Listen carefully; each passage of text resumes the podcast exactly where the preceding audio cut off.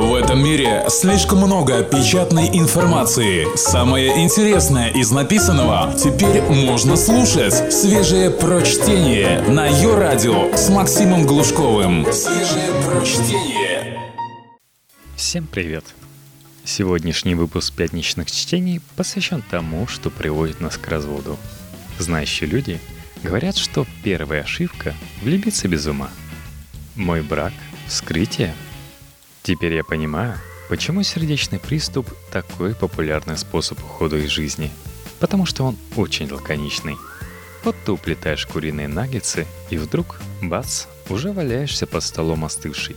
Разводы сродни сердечным приступам. Вот ты законный супруг, и вдруг бац, уже подписал бумаги, и твой брак признан мертвым. В свидетельстве о расторжении брака, как и в свидетельстве о смерти, указаны дата и причина. Но вот если со временем все более-менее понятно, то причины развода расписаны не так подробно, как в свидетельстве о смерти. Когда я подписывал бумаги, положившие конец десятилетней совместной жизни с женщиной, я долго тупил строчку про расторжение брака по обоюдному согласию. Перевожу, что это значит.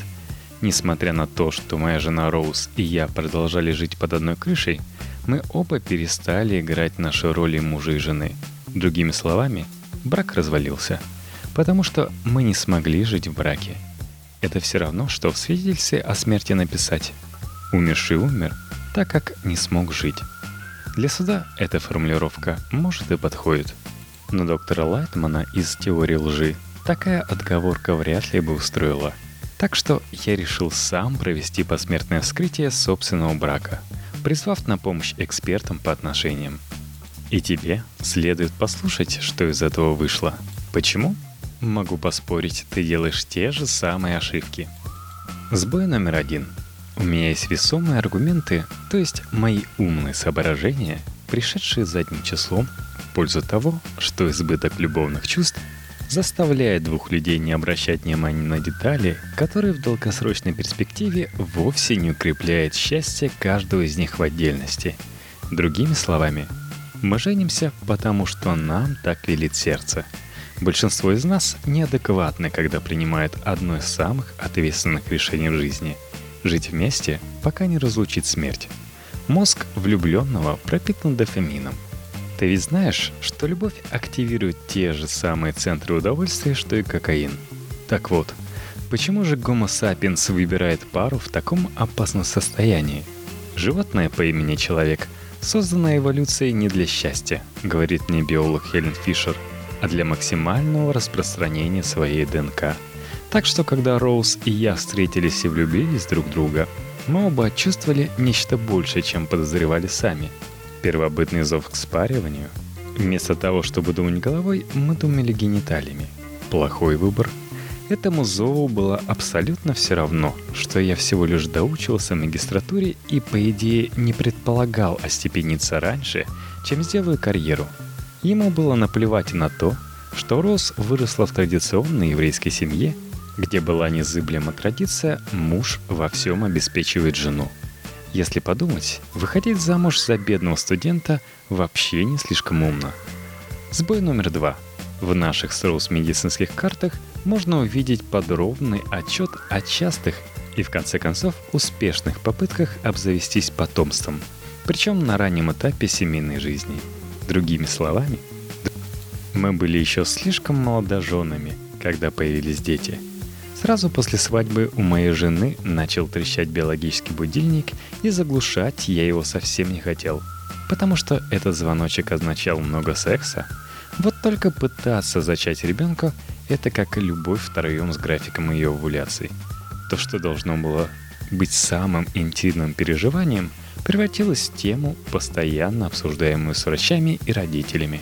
«Нам не терпится познакомиться с нашим внуком», — твердила теща. Нет ничего зажигательного в том, чтобы делать кому-то внука. Самый важный аспект романтических отношений – это не любовь, а интимность. Мы любим многих, в том числе наших родственников и друзей, но супружеские отношения уникальны тем, что у двух людей есть их своя собственная, скрытая от других жизнь. И эта жизнь им нравится. Это мне сказал эксперт по отношениям Дэвид Дейда, автор руководства по просвещенному сексу. Когда мы пытались зачать ребенка, мы называли секс попытками. Типа «попытаемся во вторник». Попытки удались дважды, и у нас есть два прекрасных сына, которые для меня важнее всего на свете. Но эти попытки до неузнаваемости изменили моменты физической близости между нами – до самого конца совместной жизни. Воспоминания о палавшей в начале страсти клей, на котором держатся отношения. Кто-то говорит, да сейчас нам трудно, но с нами навсегда останется та весна в Париже. А мы с Роуз застряли в том чудном мотеле на шоссе, где остановились, чтобы сделать попытку согласно графику овуляции. Только свежее прочтение на Йо-Радио. Сбой номер три. Ситуация выглядела так. Не снискавший пока славы отец-писатель берет на себя заботу о ребенке, а успешная бизнес-леди мать несет в дом добро, то бишь еду. Другими словами, мы поломали гендерные стереотипы, а зря. Роуз зарабатывала больше, чем я. И не просто больше, а намного больше. Я частенько ощущал себя лишь строчкой расходов, прочее в ее бюджете – и хотя сегодня примерно в трети семей жены зарабатывают больше мужей, я никогда не чувствовал себя нормально в этом плане. У многих мужчин самоуважение и уверенность в себе зависит от успехов на работе. Так что, когда жена зарабатывает больше, муж не чувствует себя мужчиной в семье. Это мне поведал кандидат психологических наук Бренда Шушанна. Еще больше осложнило дело наше решение работать дома, чтобы заботиться о новорожденном – Похвальная идея, обернувшаяся крахом. Когда ей звонили по работе, а звонили часто, я менял подгузник и тихо завидовал ее большим делам. А она, говоря о делах, завистью смотрела, как я меняю подгузник. Было почти смешно. Почти. Сбой номер четыре. И в радости, и в горести. Для нас стало по большей части в горести. Особенно в последний год, когда наши семейные отношения, так сказать, попали в отделение интенсивной терапии. Другими словами, ссоры стали слишком обычным делом. В наш худший год очередной кризис приходил к нам раз в месяц или около того. Мы как будто вступили в клуб любителей трагедий. Мы ждали друг от друга только плохого и постоянно были на чеку. Напряжение росло, стресс накапливался и искал выхода. И находил в грандиозных скандалах, да, они позволяли спустить пар и не думать о том, когда случится следующая ссора, но не решали проблему. Все дошло до того, что я чувствовал себя близким своей жене. То есть не ожидал от нее подвоха. Только когда мы вместе ехали в больницу к психоаналитику.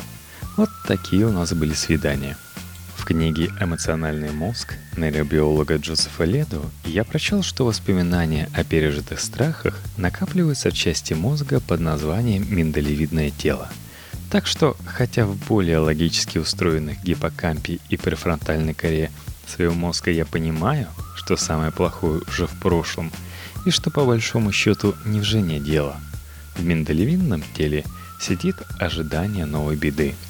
Конце концов, как следует из книги Леду, моя жена и я стали ассоциировать друг друга со всеми стрессами. Такие дела. Сбой номер пять. Оглядываюсь и понимаю, что все мои попытки навести мосты через образовавшуюся на месте интимности бездну оказались провальными. Другими словами, я забыл, как делать женщине приятно.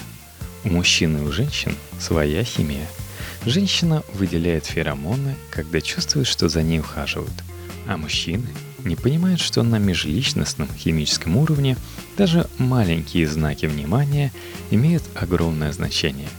Если ты хочешь набрать 36 баллов, не дари ей 36 роз, подари ей 36 раз по одной розе. Это я прочел у психолога, кандидата наук Джона Грея в его книге «Венера в огне, Марс во льдах». Когда я заполучил контракт на первую книгу, первым делом решил, что смогу, наконец, заработать денег для семьи. И что более важно, я собирался описать в романе наш худший год и все трудности, которые нам приходилось преодолевать. Я углубился в работу, представляя себя в романтической роли спасителя тонущего корабля, нашего брака. Но моя жена знала только, что меня нет, что я с головой ушел в работу почти на год. И когда я в конце концов закончил книгу, то обнаружил, что корабль, который я вознамерился спасти, уже на дне. Любовь умирает так же, как и сердце. Все эти мелкие неурядицы и разочарования за время совместной жизни нарастают, как пляшки в артерии, незаметно закупоривая каналы интимности, которые питают любые близкие отношения. И как бы я ни хотел винить во всем Роуз, я не могу. Она прекрасный человек, умная, чувственная и преданная своим детям. Мне было бы намного легче, если бы она была никчемной женой. И к несчастью для нее, я, несмотря на внушительный список проступков, тоже не полный раздолбай. Причина нашего развода таится не во всех тех мелких дрязгах, когда мы поступали неправильно, а в неожиданных последствиях важных и правильных поступков, от влюбленности до рождения детей. Вот почему так трудно пережить все это. Но понимание причин позволяет мне вновь и вновь возвращаться к истории наших отношений и вспоминать их значимость и красоту – несмотря на все их несовершенство. Роз была и всегда будет лучшей ошибкой всех, что я сделал. Приятная семейная жизнь или узы ада. Даже на первых свиданиях можно оценить перспективы совместной жизни с девушкой. Тебе надо выяснить следующее. Какой у нее безымянный палец? Если он примерно одной длины с указательным, то его обладательница склонна идти на компромисс – утверждает Хелен Фишер, профессор антропологии из Рутгерского университета. Если же заметно длиннее указательного, она любит указывать и руководить. Хорошо, если у тебя пальцы устроены не как у нее. Уживаются только противоположности. Чем заняты ее родители? Если отец и мать девушки работают и работали, когда она была ребенком, то и сама она вполне готова к такой модели. В семье зарабатывают все – если же мать воспитывала ее, сидя дома, будь готов, что твоя, возможно, будущая жена, скорее всего, не захочет работать. Ей смешно, когда ты шутишь. Если нет, то либо она тебя недопонимает, либо ты ее. Если у тебя нет чувства юмора, это одно. А если вы действительно на разных уровнях умственного развития, то длительным теплым отношениям такая ситуация вряд ли поспособствует. А книги она какие любит? А фильмы? А музыку? Это все вопросы так называемой интеллектуальной совместимости. Как она проводит свой отпуск? Если горные лыжи или пляжная лень, или поездки по разным странам, обязательное условие твоего отдыха, то важно знать, как тратит свой отпуск она.